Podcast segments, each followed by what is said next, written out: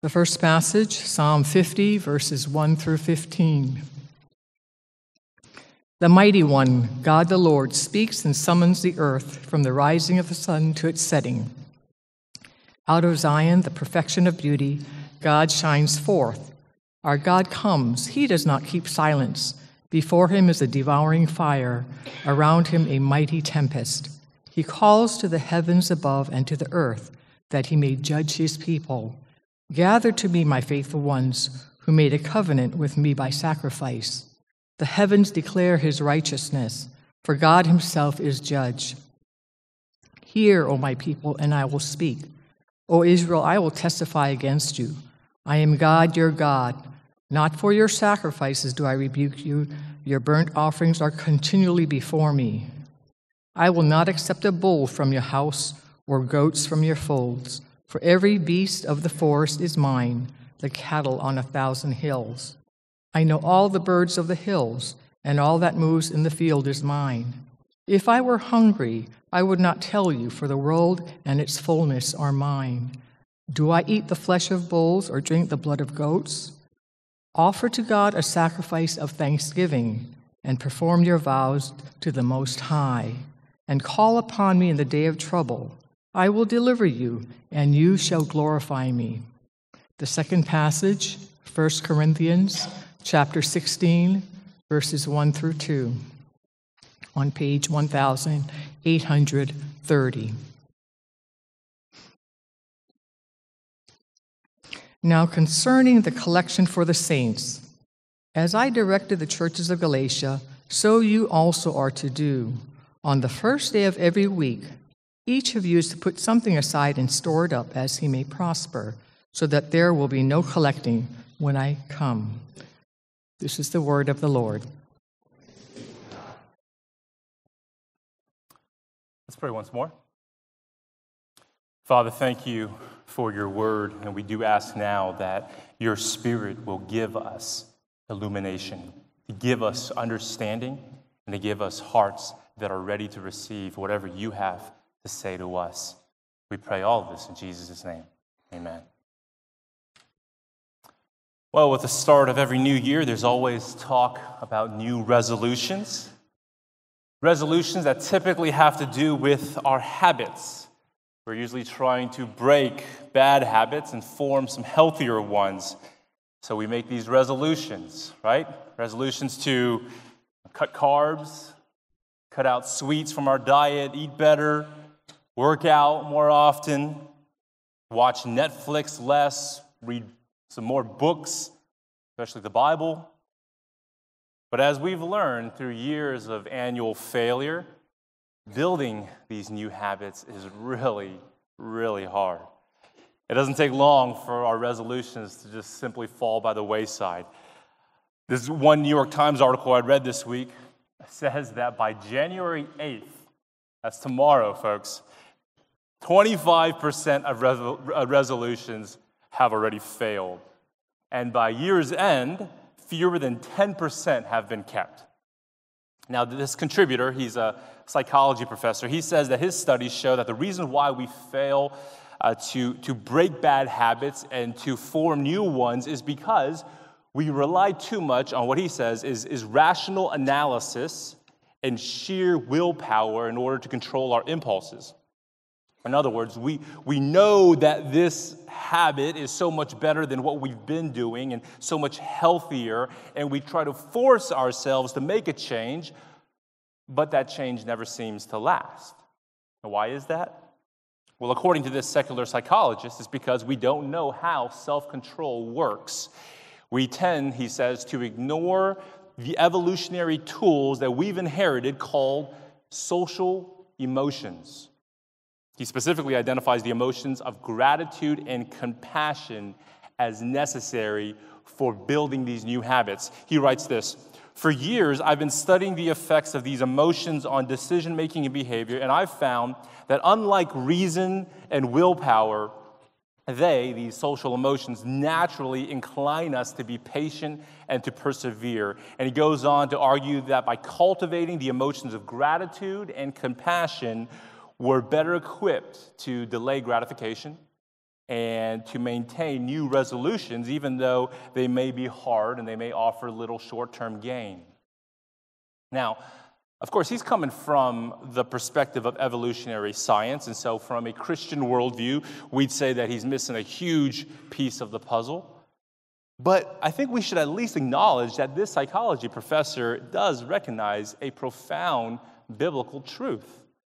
That if you want to make a change, you want to keep a resolution, if you want to pick up a new habit or discipline, just convincing yourself with good reasons and exerting your willpower to make a change, yeah, it might produce a, fa- a flash in the pan, but it's not going to last.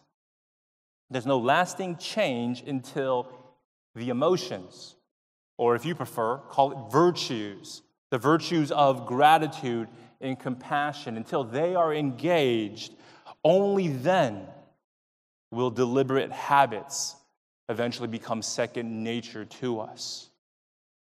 Now, I found that to be a very timely article uh, because as a staff, we've been reading this book by uh, James uh, K.A. Smith called You Are What You Love The Spiritual Power of Habit. And Smith's basic premise is that we are not just thinking beings, we're feeling beings.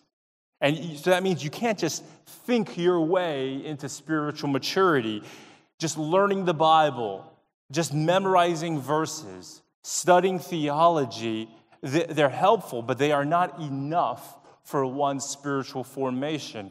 You aren't what you think. Just thinking biblically won't do. He argues that you are what you love. It's about learning to love biblically. It's about learning to love and desire the things that we are told to love and desire in the scriptures. That's the path to spiritual maturity.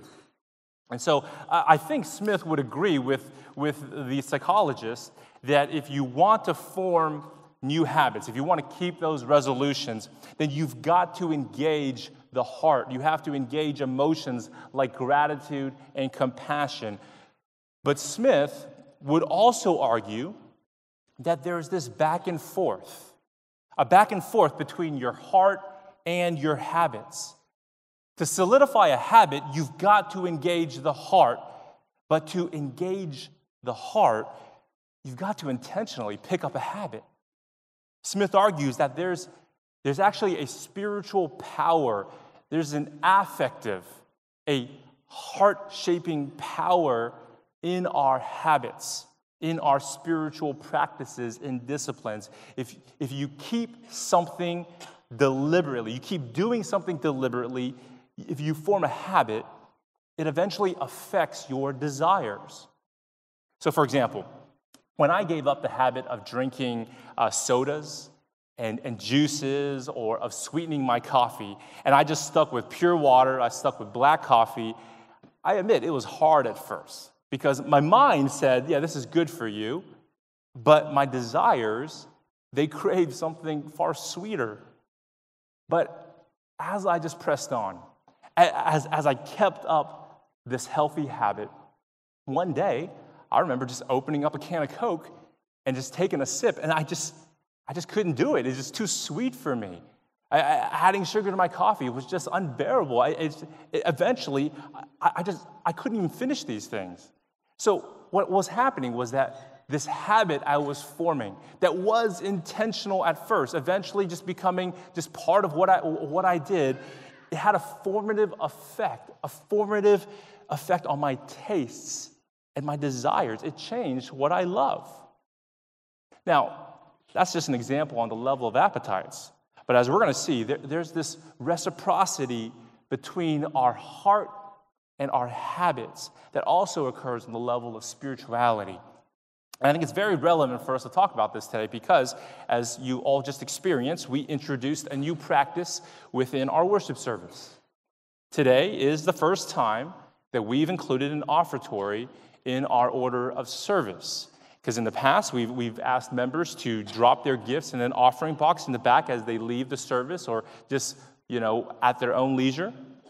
And we're thankful to God that for, for, we're thankful to Him for always moving our members to give generously, even though we don't collect an offering like most churches. But one challenge that we face has been the difficulty of expressing our act of giving as an act of worship. You see, when it's not included as an integral element in the church's corporate worship, then it's tempting to simply treat giving as a pragmatic duty of church members. It's seen as a necessary duty for, for meeting the financial needs of the church. And that's, that's a good thing, a, a good attitude. And, and, now we've, and now that we've recently introduced as well an online giving option, and we've allowed for members to set up automated, automatic bank drafts the act of giving is going to be even further separated from corporate worship. And for some, it's no longer a conscious act. It's automatically withdrawn on the first of the month, along with the mortgage and the credit card bills. Now, don't get me wrong here, though. Please hear me. I don't want anyone to feel bad for utilizing online or automated ways of giving. I, I realize that's the trend uh, especially the, the younger you go. I, I know some of you college students, you probably don't even own checkbooks. So I understand that, that, that, that this is, this is where, where we're going, not just us, but many churches. But to counteract this trend, we'd like to introduce an offertory as a way to remind us all that giving is not merely a duty, giving is worship. It's a way to praise God, it's a way to make God look great. But of course, once you introduce a new practice like an offertory, it's important that the church explains our intent, that we explain and, and, and affirm the need for a right heart in carrying out this practice. So we're hoping here to develop in all of our church members a healthy habit of corporate and conscientious giving and so we've got to make sure that our motives are pure and that they're biblical. It's so important. And so that's my aim this morning. And what we're going to do is start by looking at Psalm 50, and we're going to look at three things that a humble heart acknowledges about giving. And then we're going to see what a healthy habit of giving uh, uh, looks like in, in, terms of four healthy practices uh, that come out of 1 Corinthians chapter 16.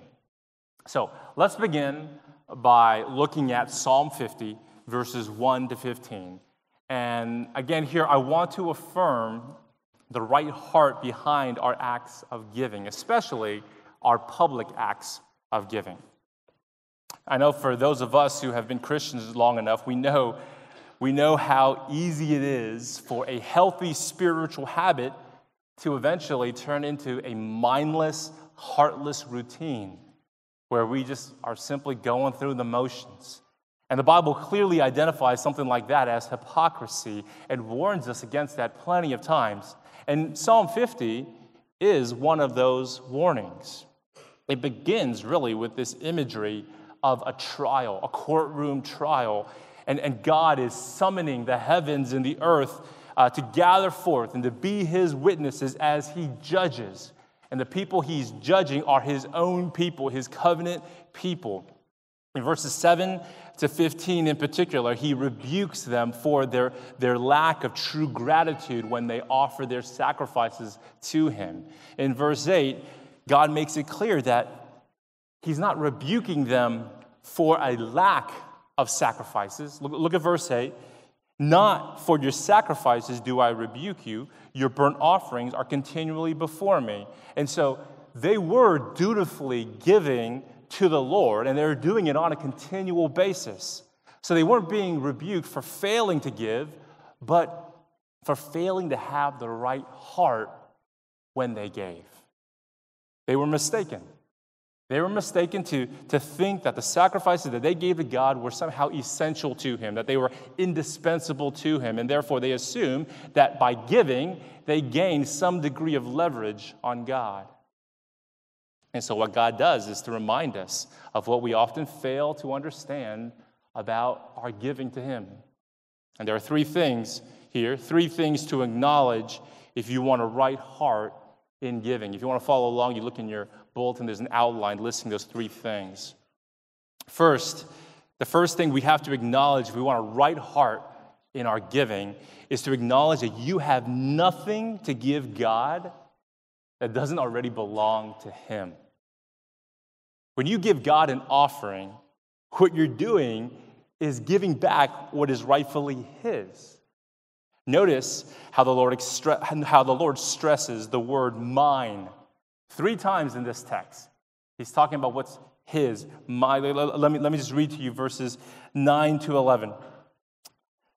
I will not accept a bull from your house or goats from your folds, for every beast of the forest is mine, the cattle on a thousand hills. I know all the birds of the hills, and all that moves in the field is mine. Everything belongs to the Lord. And look there at verse 12, at the end of verse 12. For the world and its fullness are mine. So, no matter what you offer to the Lord, you're just giving back what already belongs to Him that He had entrusted to you.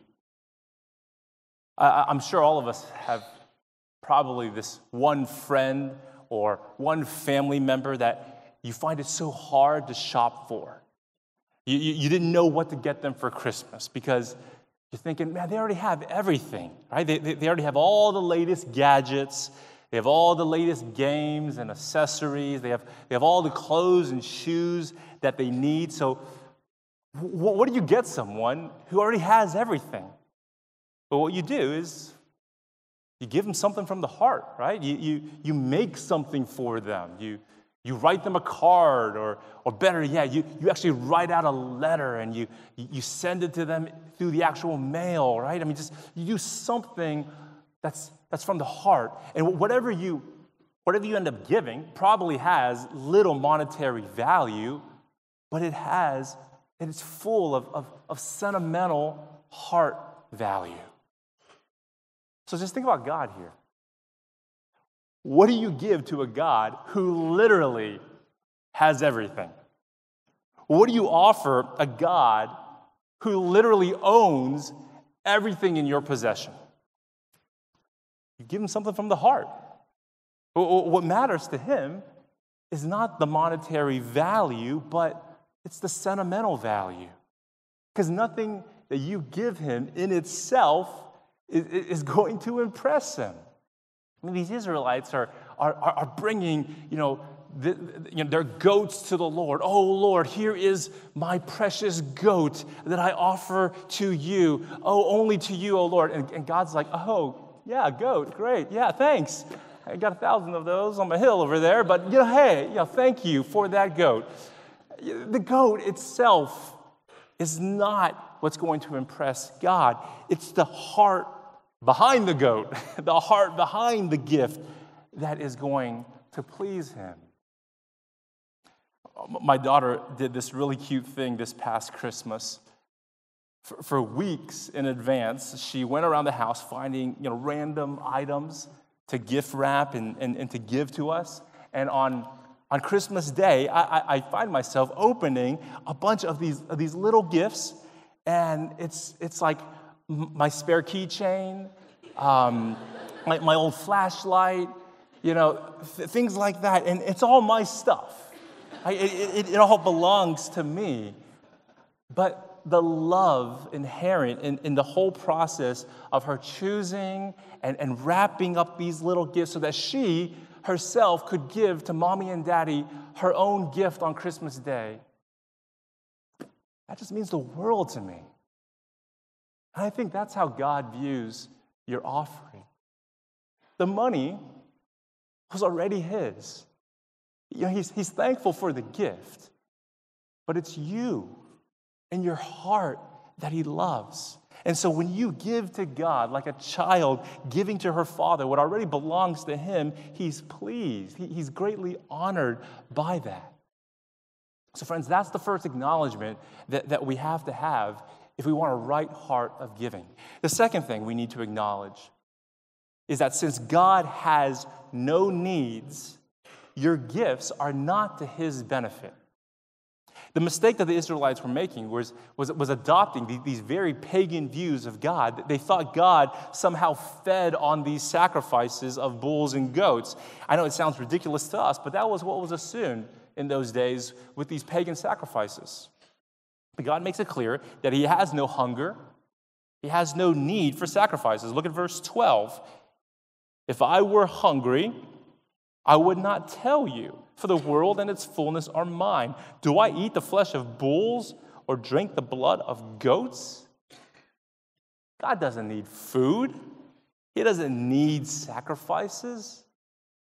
They're, they're of no benefit to Him because He's a God who has no needs. He's perfectly content within Himself, He is completely self sufficient. Listen to what the Apostle Paul has to say as he introduced uh, to the Lord, uh, introduced the Lord to the Athenians. In, in, their pantheon of gods, they called the Lord uh, the unknown God. They, they didn't know his name, they didn't know anything about him. And so Paul explains in Acts chapter 17, verses 24 to 25, he says this The God who made the world and everything in it, being Lord of heaven and earth, does not live in temples made by man nor is he served by human hands as though he needed anything, since he himself gives to all mankind life and breath and everything.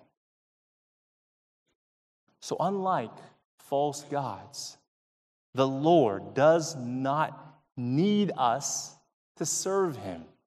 He doesn't need anything, Paul says. Yes, we, we do use our hands to worship God, but it's by just simply lifting them up in praise and thanksgiving. We're not using our hands to supply God's needs as if He had any. We're the ones really that have needs, and, and God's the one who, who's filling them up with, with life and breath and everything. So the point is, is that God is not trying to use you or to manipulate you for some kind of selfish gain, for, for some kind of personal uh, agenda. And frankly, it's because he doesn't need you. He doesn't need you. I, I know that sounds harsh, but friends, the truth is, is that you'll, you'll only be truly loved by a God who doesn't need you. You will only be truly loved by a God who has no needs. You see, the false gods of this world, they're only kind to you, they're only benevolent towards you because they need something from you. They're missing something. And so they're trying to satisfy that something through you, wanting you to bring that, you to offer that. They're using you for their own benefit. But because the Lord has no needs, because our offerings are not to his benefit, he's able, he is the only one who is able to freely love you with true benevolence, with pure kindness. It's only to a God like that, only to a God like that can we give an offering with our whole heart, knowing we're not being used, we are not being manipulated. We are being loved. Now, all of this leads to the third thing you really need to acknowledge. The third thing is, is that if God has no needs, and if all things already belong to Him, then your act of giving, it does not put God in your debt. You don't give to God with the expectation that He must return the favor in kind. Because no matter how much you give him, he still owes you nothing. You give God money, it was already his. You give him your service using your gifts and talents, where do you think you got those? You give him your obedience, you are merely doing your duty. The fact of the matter is, God owes us nothing, but we owe him everything and for our failure to, to, to give Him our everything, to give Him our whole hearts, we have a debt. God's not in debt to us, we are in debt to Him. It's a debt that we cannot pay, a debt that demands eternal punishment. But, friends, the good news, the good news is that the one who owes you nothing, who could never be put in your debt, he has paid the debt of your sin by sending his son to die on a cross in your place. The one who is not obligated to give you anything has graciously given you the assurance of his love and salvation by raising his son from the dead. And now, this, this mighty one, he is calling you to turn from your sins and to receive his grace by, by calling out to him, calling upon him for deliverance. Just look at what he says in verses 14 to 15. Offer to God a sacrifice of thanksgiving and perform your vows to the Most High and call upon me in the day of trouble. I will deliver you, and you shall glorify me. So apparently, apparently, the, humble prayer for help from a desperate worshiper Apparently, that smells sweeter to God than the aroma of a thousand sacrificed bulls. Nothing pleases and glorifies him more than a cry of faith coming from those who recognize their need of deliverance and who turn to him and him alone. And for those of us who have been delivered, those of us here who, who know his salvation, we are called to return to God regularly, to offer sacrifices of thanksgiving as a way to express that very same cry of help, that same cry for deliverance. And that's really what we're trying to accomplish as we're introducing this new offertory. Friends, every time we take up an offering, we want to glorify God with hearts that are grateful for his salvation. We want to demonstrate that we love and we trust the Lord far more than we do our money. We want our giving to make God look great. We want our giving to be a true act of worship. And at the same time, at the same time, we believe our giving can also be an act of spiritual formation. Because while while it doesn't do God any good, giving does us good. There's a spiritual good that we receive when we develop the habit of giving regularly to God. Because in time, in time, it, engages our hearts and it shapes us to be more generous and compassionate people. And so that's, that's the reason why we want to build this healthy habit together as a church this habit of giving gifts to God in the course of our corporate worship. It's for God's glory and for our good. Now, what I'd like to do with the remainder of our time is to go and look at that 1 Corinthians 16 passage and to consider four marks of a healthy habit of giving. So, if you can, turn with me to 1 Corinthians 16, verses 1 to 2. Here, Paul is writing to the church in Corinth and he's instructing them, how, instructing them on how they ought to give uh, to the relief efforts that were being directed towards the saints who are in Jerusalem.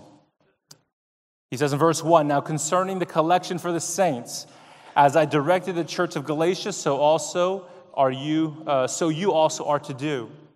On the first day of every week, each of you is to put something aside and store it up as he may prosper, so that there will be no collecting when I come. Now, some have wondered if perhaps the putting something aside and storing it up was to be handled privately. You do it by yourself in the privacy of your own home. Because if that were the case, then this passage has nothing to do with an offertory. It has nothing to do with a public offering in a worship service. But I doubt that to be the case. I doubt that this putting something aside was to be done privately. Otherwise, it would make no sense of what Paul says at the end of verse 2, because he wants the putting aside and the storing up to be conducted in such a way so that when he arrives, he doesn't have to make another appeal and to go around collecting from everyone's private stash. So I think the putting aside and storing up was likely centralized in the church. There, there must have been some sort of you know, proto church treasury being formed here.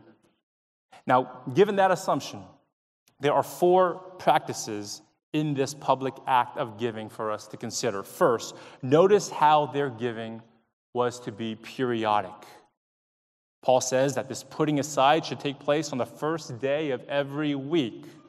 So every Sunday, when the early Christians gathered as the church, this putting aside was to occur. Because Paul doesn't, doesn't want their giving to be sporadic, he wants it to be every week. And he, he hopes to avoid that situation where they only give when he or some other apostle shows up with an appeal. So that's why, taking from this biblical example, the majority of churches throughout history have taken up an offering in their corporate worship every Sunday, every first day of the week. Second, we see that this public giving was to be planned. It was periodic and it's also planned. Paul says, each of you, each of you. So he is, he is expecting every Corinthian Christian, every believer to receive this instruction and to thoughtfully participate by putting something aside every week. I, I should stress here that there was no expectation for non Christians who happened to be visiting to give. He is speaking to believers here, and, and we feel the same way. And as we said earlier, that in our offertory, it's not an obligation at all. We have no expectations for visitors, for, for, for non Christians who are in our presence. These are instructions for believers. We believe an offertory is going to help our Christians to fulfill these instructions, to, to have their giving be both, excuse me, periodic and planned.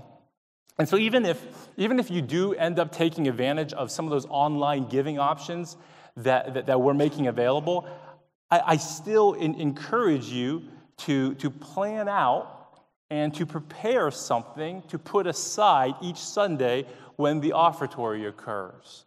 So here's just the suggestion that I want to offer to you. Uh, it's, it's not a command from Scripture, this is just a suggestion. Let's say, let's say that the bulk of your giving happens electronically. That's fine. That, like I said, that's totally fine. But what if you deducted $52 from your planned annual giving and you thoughtfully prepare yourself to give a dollar each week as a token of your normal offering. Or if you like, just times that by five or by 10 or by 20. You know, it's really not about the amount, it's about actively participating. In our previous church uh, that, that, that, we, that, I, that me and my wife used to be a part of, we used to write a monthly check and drop it in the offering plate once a month. But eventually, my wife and I got convicted to prepare 52 checks in the beginning of the year so that we could actually participate in the corporate act of giving every Sunday. And I think it was good for us. It was good for our souls. If your, if your habits, if they have formative power to engage and to shape your heart, then building up a habit of weekly giving is going to do you some spiritual good. Just as we believe that it'll do you more spiritual good to participate in worship singing, to actually sing versus just standing there, or, or to engage as you listen to a sermon versus just doodling, or, or, or to actually take part in the Lord's communion, uh, the Lord's Supper versus just observing. We believe as well that it will do you spiritual good to have something prepared each week to give to God as a sacrifice of thanksgiving. Even if your habit, even if your habit that you build involves you just getting on your phone during the offertory and giving electronically, hey, that's fine. I, would say that's just a good example of, of a modern day application of this ancient biblical practice found in 1 Corinthians, where the giving was periodic every week and planned, it was thoughtful. Third thing, the third thing it says about our giving is that it ought to be proportionate. Paul says, each of you is to put something aside and store it up as he may prosper. The point is that we give according to our means. And if God graciously causes us to prosper and our financial means increase, well, then we increase what we put aside proportionately. I think that's what Paul means. And so th- that's why when we think about giving to God, it's not helpful to think strictly in terms of a tithe, to think strictly in terms of 10% of your income. I, think that's a good starting point for believers if you want to pick up this, this practice, this habit. But if we focus too much on 10%, then we start thinking to ourselves that 10% of my income belongs to God, which, okay, I'm willing to part with, but then the rest is mine for my own use, however I see fit. But God is saying, no, it's all mine. All that you have is mine. All your finances belong to Him. All of it should be used in a way that honors and glorifies Him. And a portion of it, a portion, whether it be 10% or more, as we may prosper, we give to God and to the work that He's doing through local churches, particularly the one that you've joined as a member. Now, that's what we, so we encourage to think in, in these terms, in terms of your giving to be proportionate as God uh, blesses you. Now, there's a fourth mark of a healthy habit of giving, and that's where the giving is plentiful. Notice how Paul assumes that they'll put aside, store up enough so that when he arrives, there will be plenty, plenty available for uh, the, the, the relief of the saints. Later on, in his second letter to the Corinthians, in chapter 8 of Second Corinthians, verse 3, Paul encourages them again in that place to be plentiful in, in their giving, and he does so by pointing to the churches in Macedonia as an example, because they gave, he says, according to their means. And Paul goes on to say that they gave even beyond their means, of their own accord. They themselves were under severe affliction. They were in extreme poverty, and yet they overflowed in a wealth of generosity. He says that they were actually begging him, they were begging earnestly for the chance to give more. Now, to call their practice of giving a habit, I, I don't think it does justice. It's more like for them a passion. So, where did that come from? Where did they get that passion for giving? Well, Paul goes on to explain that this kind of, kind of passionate giving is really an expression of genuine Christian love, love that is rooted in the gospel of our Lord Jesus Christ. As he writes in 2 Corinthians chapter 8 verse 9, for you know the grace of our Lord Jesus Christ, that though he was rich, yet for your sake he became poor, so that by so that you by his poverty might become rich. So I hope you realize by now this is not about the money. I, know that's the biggest concern with offertories, that the church might give this impression that it's all about the money. It's about collecting more of your money. But I want to be clear that at HCC, it's about the gospel. It's about our worshipful response to the grace of our Lord Jesus Christ in the gospel. Our Lord, who by his poverty has made us eternally rich in his heavenly inheritance. And so we want to build up. We want to build in all believers who worship with us, we want to build a healthy habit of giving that's periodic, planned, proportionate, and plentiful all as a way to glorify the Son of God and to become more like Him. Let me pray. Father, I thank you for this chance to hear from your word, to be convicted, to be encouraged by your word. We pray, Lord, that we allow your truth to shape our thinking, our feeling, and our practices. And Lord, we want everything we do, especially in this worship service, to be directed towards your glory, making you look great. We pray all this in Jesus' name. Amen.